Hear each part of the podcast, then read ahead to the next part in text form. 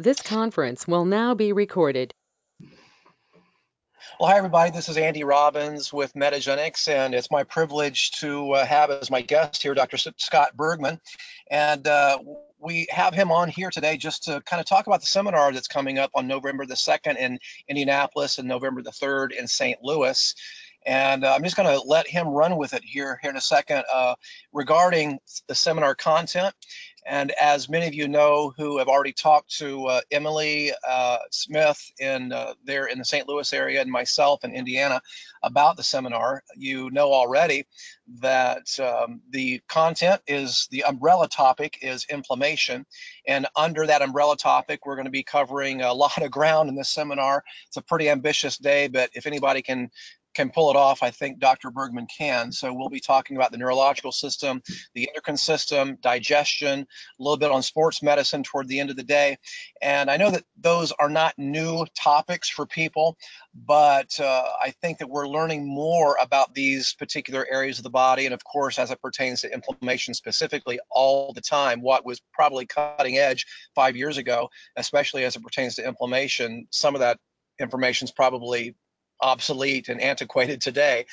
So on that note, Dr. Bergman, welcome. Uh, I'm just going to turn you loose here and allow you to talk a, a little bit about uh, seminar content and uh, some uh, key takeaways that doctors can expect when they attend. Thank you. Thanks. Thanks for having me.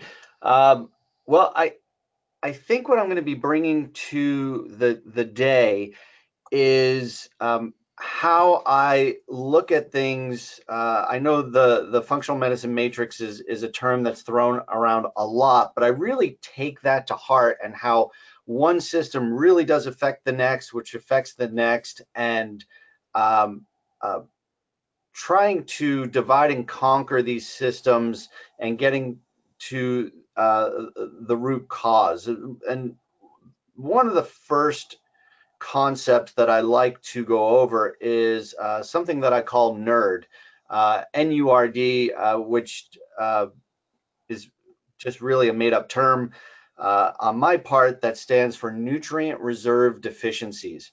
And uh, out of the 68,000 um, ICD-10 codes, other than the traumas related to those codes, every single chronic condition correlates to some nutrient reserve deficiency. So I like to go through uh, looking at the body uh, when there are symptoms and what the body is trying to compensate for, what the body is doing for us rather than at us with these symptoms. Now, the body's a pretty um, uh, amazing mechanism. And normally, when something goes wrong, it's usually because of an overcompensation, because of some sort of nutrient reserve deficiency. So I like to go through that concept first with everybody so that we're all on the same page. And then looking at the specific systems like the musculoskeletal system and biotransformation, liver detoxification, gut health, uh, all the way to um, neurotransmitters, endocrinology, how they all relate to each other and how just by sometimes uh, removing the the offending inflammation and restoring the nutrient reserves helps bring the body back into homeostasis.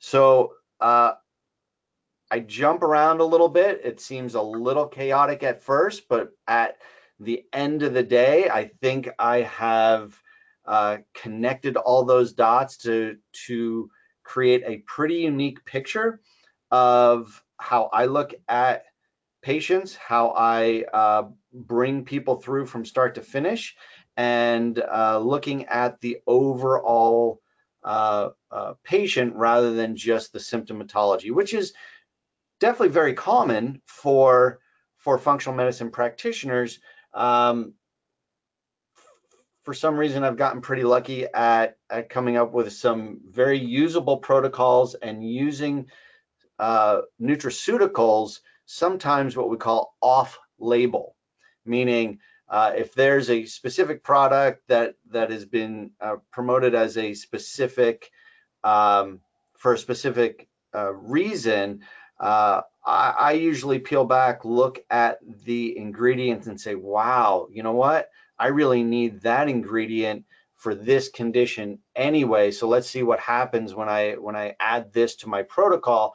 Um, I think it's it's created a, a, a nice little way of of addressing people's symptoms. Uh, as we move forward, and as you said, after we look at some brain inflammation, we will even be talking about some concussion protocols, um, uh, going into some sports nutrition, uh, some of the things that I had come across working with a, a bunch of uh, professional endurance athletes and uh, some of the top in the world, number one and number two in Ironman. Uh, what we found was most of their issues came about because of the inflammatory processes that they were self-inducing from their training and how that created almost a self-induced autoimmune condition. Dealing with sports injuries dealing with um, sports related uh, conditions uh, how i roll my functional medicine protocols uh, uh, that I usually use for chronic inflammatory conditions into uh, helping with performance, even though it might not be a quote unquote sports performance nutrient. So uh, yeah, it's a lot of information. Uh, it's uh, uh but I, I, think I've got it laid out where uh, by the end of the day it'll make uh, perfect sense. we'll we'll talk about a lot of the research that's that's out there, and then how um, obviously that interpreted re research has then become actionable protocols. So let me ask you then uh, to give us maybe a couple little teasers, if you would. I really like what you said about the off-label use of some of the nutraceuticals because I do believe that sometimes I've found this in the 26 years that I've been doing this that sometimes the name of a product will sort of lend itself to doctors thinking one dimensionally about that product. And so often they don't do what you do and uh, think about it multi-dimensionally and think, oh, well, this combination of ingredients would actually work very well here. I want to give you a little quick example of that. Then I want to hear like maybe just one example of how you use a product off label for an intended application that's very different than maybe how the product was promoted. But I have a client who uh, had a, a, doctor friend come to him with about 25 warts all over his body, and he tried everything from nutraceutical to medicine, and nothing seemed to work. Uh, well, he actually gave him uh, an MCHC containing product, a microcrystalline hydroxyapatite concentrate, bone extract, uh, and he gave him that product for warts, which would not seem to be something that you would think of first for warts.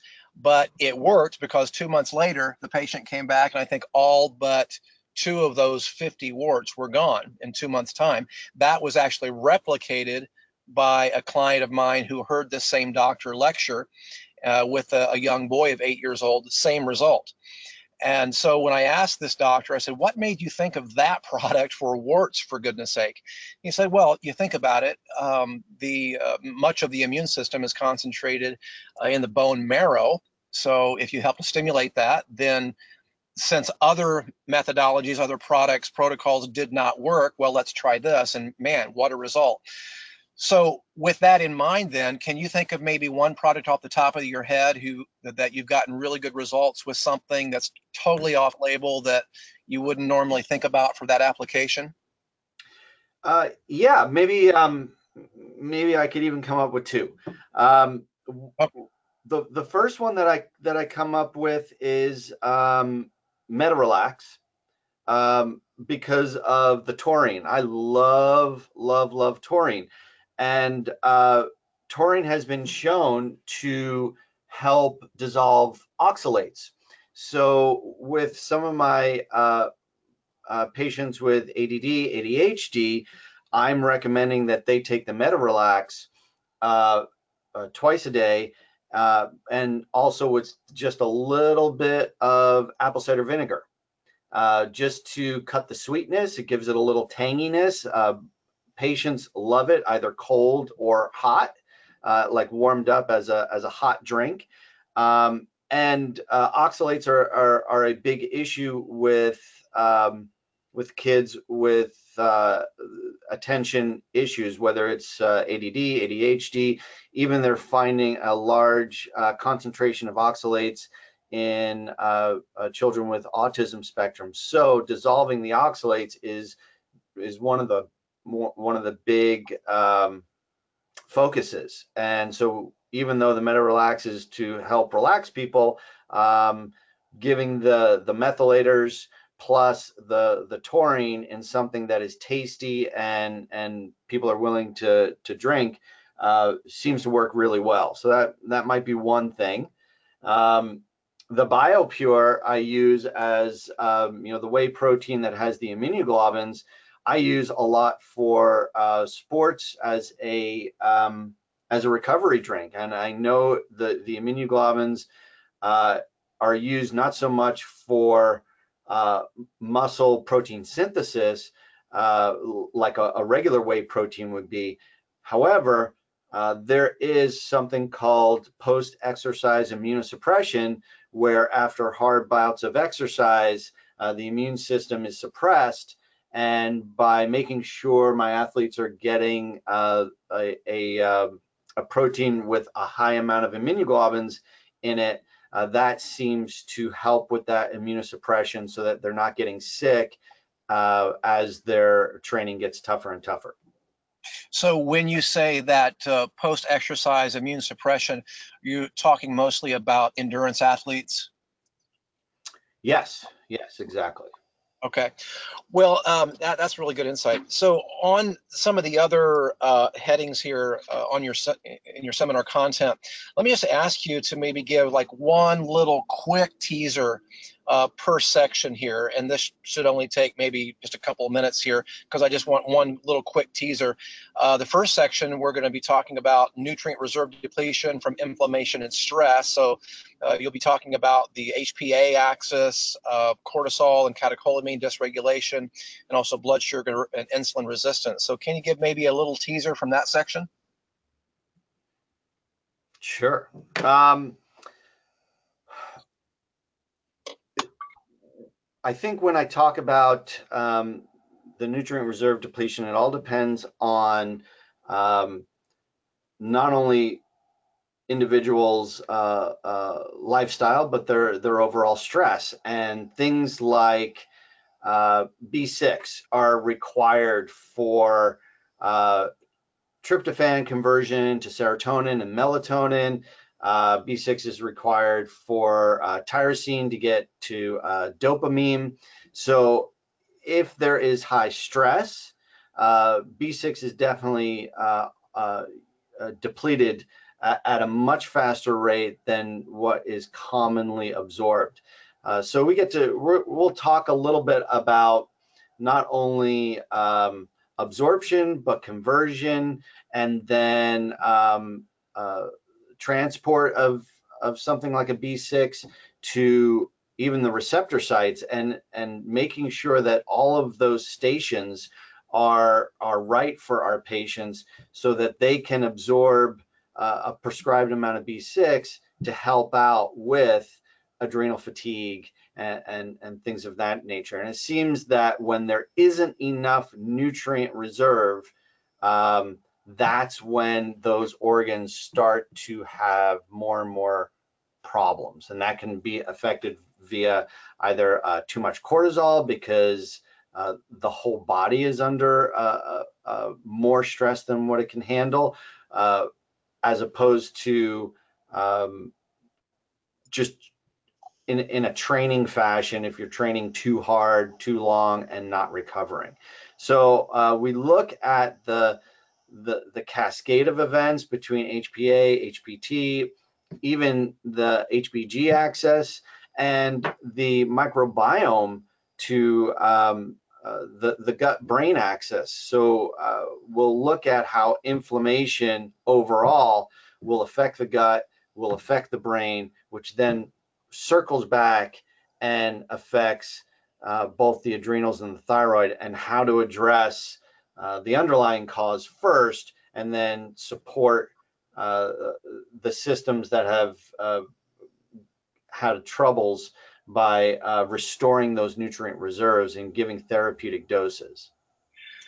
So let me ask you about a chicken and egg scenario where that's concerned. Do you find that it's inflammation that's affecting the balance of the endocrine system, or is imbalances in the endocrine system leading to inflammation, or is it both? it, it is both. It's it's both for sure.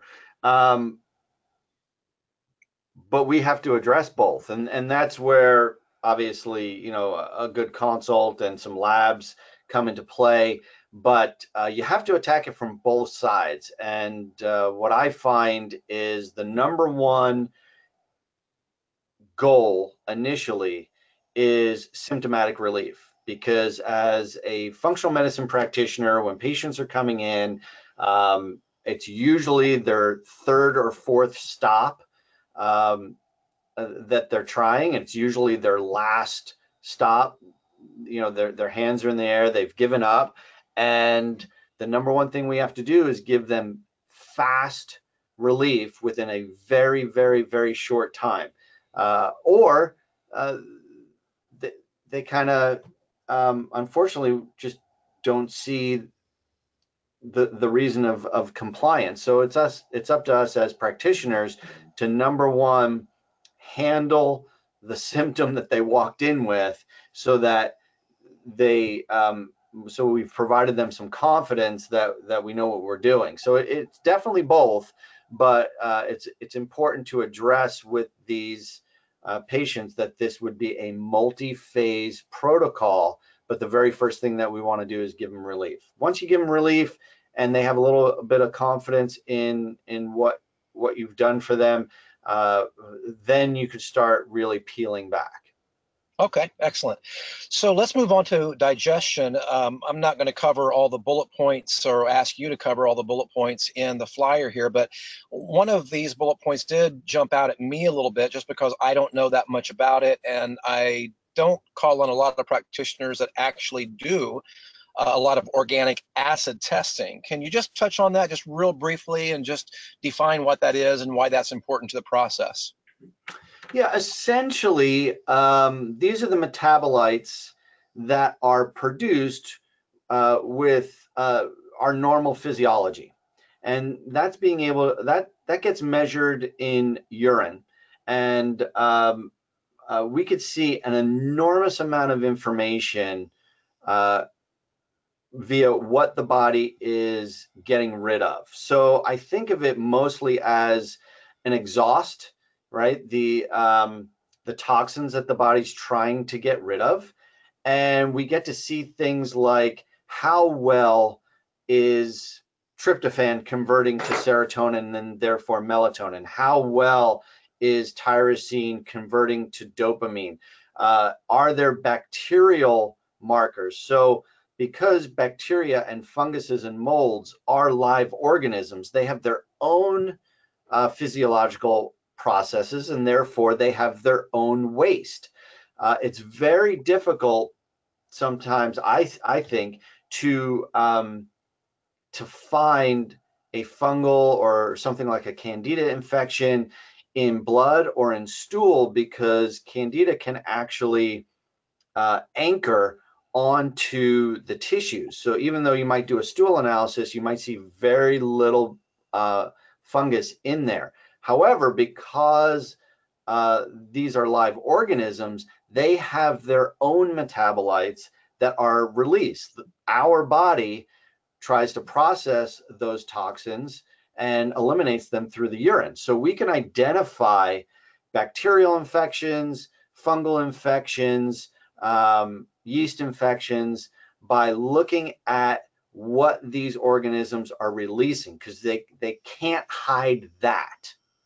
So uh, a lot of times uh, we'll, we'll, use the um, organic acid testing to try to uh, correlate not only symptoms but uh, root causes, and then obviously we talk about the uh, the, the protocols and how long it might take. But uh, for me personally, I've had some uh, very, very good success using that kind of a test and looking at the markers. The, the lab that I use has up to like 75 markers. So um, it, it really hits home with the patients of uh, uh, where this may be coming from, and it really seems to provide some uh, some benefit. Awesome. That sounds really exciting. I'm looking forward to learning about that. Um, really quickly, in the brain section, of course, this is just huge because number one, you know, Alzheimer's disease and other cognitive issues that have an inflammatory connection are now just epidemic in our culture now, as well as we're learning so much more about concussions and traumatic brain injury, especially as it pertains to sports, of course. Uh, so, talk a little bit about, just for a minute here, about uh, some of the new things that you're discovering that may be an aha moment for traumatic brain injury.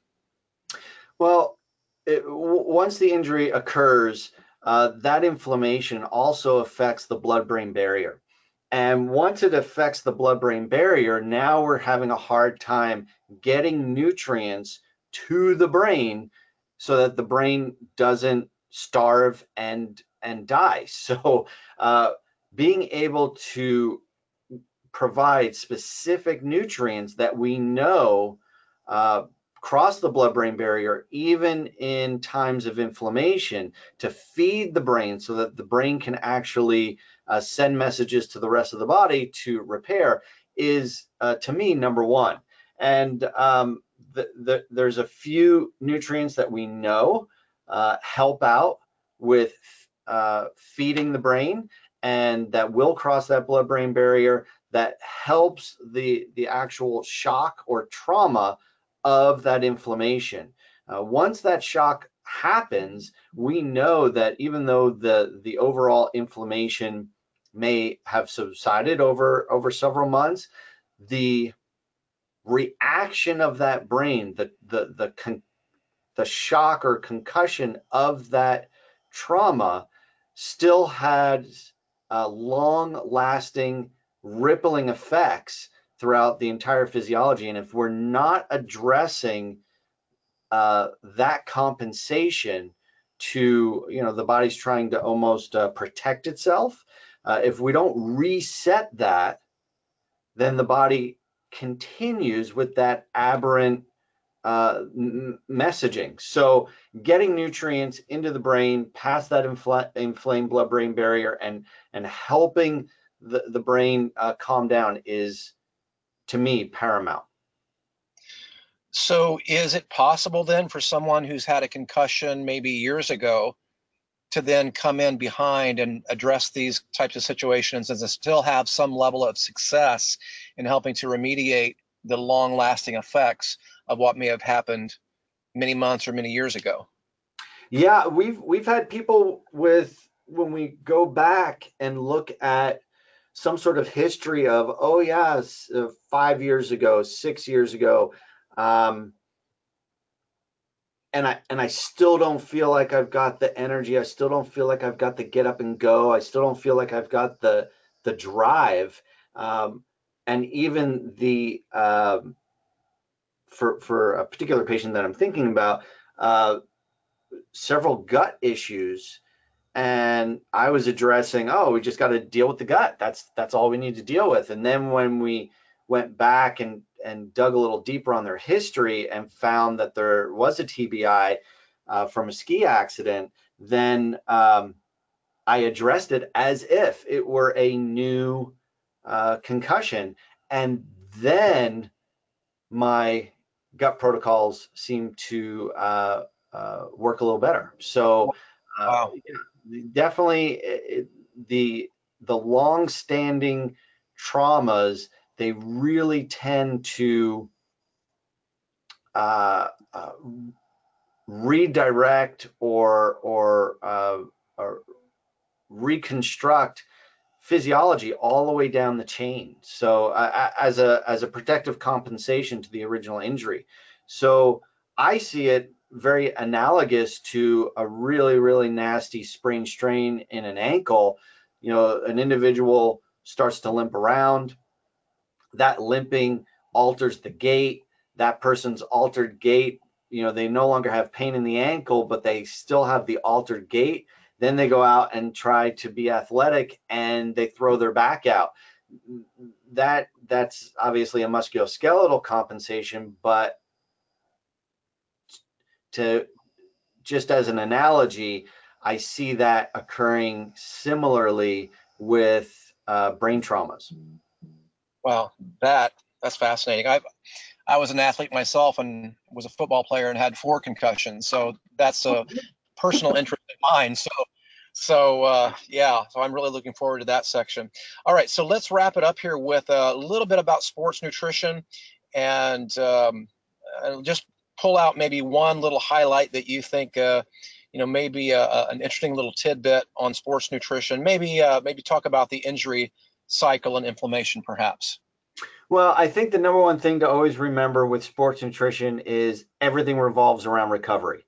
Um, there's a lot of good, let's say, pre-workout nutrition that has some very, very good research behind it, but the overall overriding factor that that needs to be addressed is recovery. And uh, uh, most of the time, you know, you either have people who who don't exercise enough, but then we also have uh, a, a, very significant uh, sector of people who are overtraining.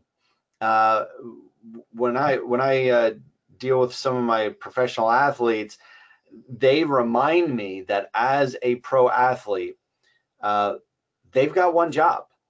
That one job is to get you know better, stronger, faster. But for the age grouper athlete, you know, somebody who likes to go out and compete, or the weekend warrior, or even the person who is exercising three times a week, they don't take into account the stresses of their the rest of their day, like the work that they have to do that pro athletes don't do. Uh, they're, they're dealing with their finances, they're dealing with their their children, they're dealing with their relationships, and all of that has uh, what's called a TSS, a total stress score, on the body. And often when we look at pro athletes, uh, they mostly have the physical stresses and everything for them revolves around uh, recovery and we lose out on that. You know people were, are getting up at uh, 4.35 in the morning to get their exercise in so that the, they can then put in an eight hour day so that they can then go home and be a parent um, and and and try to figure out their lifestyle so i think the number one thing that we talk about with uh, sports performance is the right way to recover. Awesome. Well, um, this is going to be a pretty uh, jam-packed day with uh, with information on inflammation. I can tell. Uh, so, uh, but one of the things that uh, I'm looking forward to hearing you uh, regarding is the fact I've heard very, very good reviews where your seminars are concerned, pertaining to just making it really, really practical and applicable and um, very easy to implement the next Monday after the seminar. So um, I think that's an important consideration because I think so many times people have been to seminars where the speaker is obviously very intelligent and it's kind of drinking from a fire hydrant almost and they come away with uh, the question well gosh that was a lot of information really smart doctor but what the heck do i do with all that so can we expect with this seminar to have pretty easy implementation? Will you be going over case studies? Is it going to be pretty easy to implement the next Monday after uh, the seminar is concluded? Yeah, I, one of the things that I try to pride myself on is making sure uh, people leave the day, um, you know, not only hopefully walking away with a, a couple extra pearls, but more importantly, the way that I present the information is how I present it to the patient.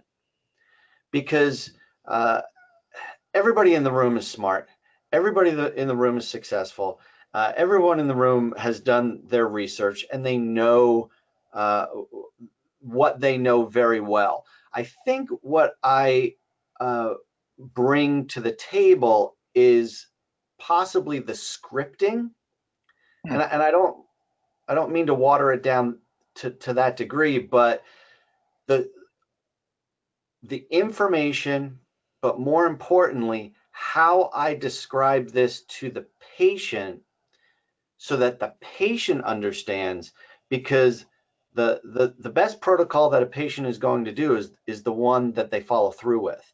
Yeah, and exactly. if we can provide our very very smart practitioners nice analogies, visuals, um, uh, uh, uh, stories of how to convey this to the patient, some very complicated biochemistry and physiology. But if we can show how we convey that to the patient and the patient then understands, if you've got a patient that understands, you've got a compliant patient, and then therefore, more likely than not, you will have a, uh, a successful outcome. So I, I will go over um, uh, the pathways, but I go over the pathways very often, how I explain it to the patient mm. so that so the patient understands. Because quite frankly, it doesn't matter what we know. It only matters what we can allow other people to understand. And that's that's our responsibility. Our responsibility as practitioners, as doctors, meaning teacher, is how do we teach this information to the public so that they understand how their bodies work, how the bodies can recover and repair. Because once we've done that, um, not only will you provide relief to them, but they will have learned something that no other doctor has ever given them. And then they go with confidence telling other people, hey, my doc sat me down, taught me this stuff. I'm really confident with maybe not all the ins and outs, but I'm confident they're confident with their protocol. You got to check this person out. So I, I think if if nothing else, and that does seem to be an overriding um, comment from from people that have come to some of my seminars, is that they walked away with conversational, actionable uh, processes. Well, I think that's huge right there. I mean, I think that right there makes it worth the price of admission for a lot of practitioners because that is the disconnect a lot of times. There, I've talked to some very, very smart doctors. In fact, I'm thinking of one that I knew many years ago right now, one of the most brilliant doctors I've ever met. He had uh, degrees in three different disciplines, but yet he couldn't communicate to the patient somehow. There was no, there's very little follow through. And so therefore he ended up quitting practice and he's, he's teaching at a college out west someplace um, because he just couldn't make a go of it in practice. Now that's an extreme example, but I think there are, you know, other types of challenges along those lines with even doctors, as you said, who are already very successful, already very knowledgeable, but there is sometimes a disconnect with the compliance part and how to communicate all this to their patients. So i w- I'm really happy to hear you say that because that is such a missing piece in a lot of these seminars and just so huge in uh, you know not, not only the success of the practice but moreover the success of uh, the follow through with the patient that's then going to feed back of course to the success of the practice so exactly. that, that's really, I'll, I'll, give you an example i was uh, speaking at the university of miami their um, um, integrative medicine conference I think it was last year, and I was asked to speak about the ketogenic diet and um, cognitive um, uh, issues. And there I was uh, on stage speaking and quoting research from people who were um, who who did the research and were in the room. So I was a little little concerned. I was a little little nervous that here I was. I actually had a nightmare the a, a few nights before that I was uh, quoting their research, uh, giving them my interpretation, and having them walk up to me and and in my dream the person said, um, "That's not what it means at all." so, uh, but in in in uh, in actuality, what happened was I gave I gave people my interpretation of how to uh, not only handle this, but uh, talk it through with the patient. And the actual person who did the research came up to me and said, "I had never thought about it in that." Uh, in that realm, I had never thought about using uh, uh, that research for for this type of situation. He goes, that I I gotta I gotta use that. So I think what I do is I take some research that I've read and I I do uh, boil it down to a uh, an understandable, usable way. Mm. Well, I'm looking forward to that uh, right there just for my own use, but I know the doctors that will be there will appreciate that as well.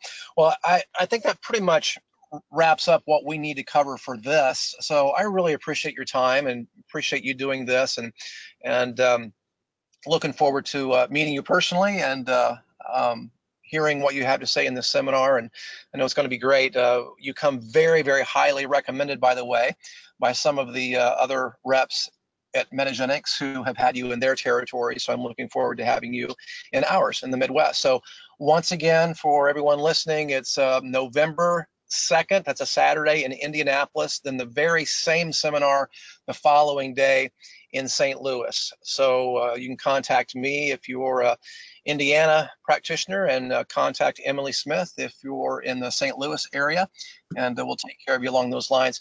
Uh, so Dr. Bergman, hang on. I'm going to log off here, but to have just a couple other quick issues to wrap up with you before I let you go and um, we'll uh, then we'll call it a day.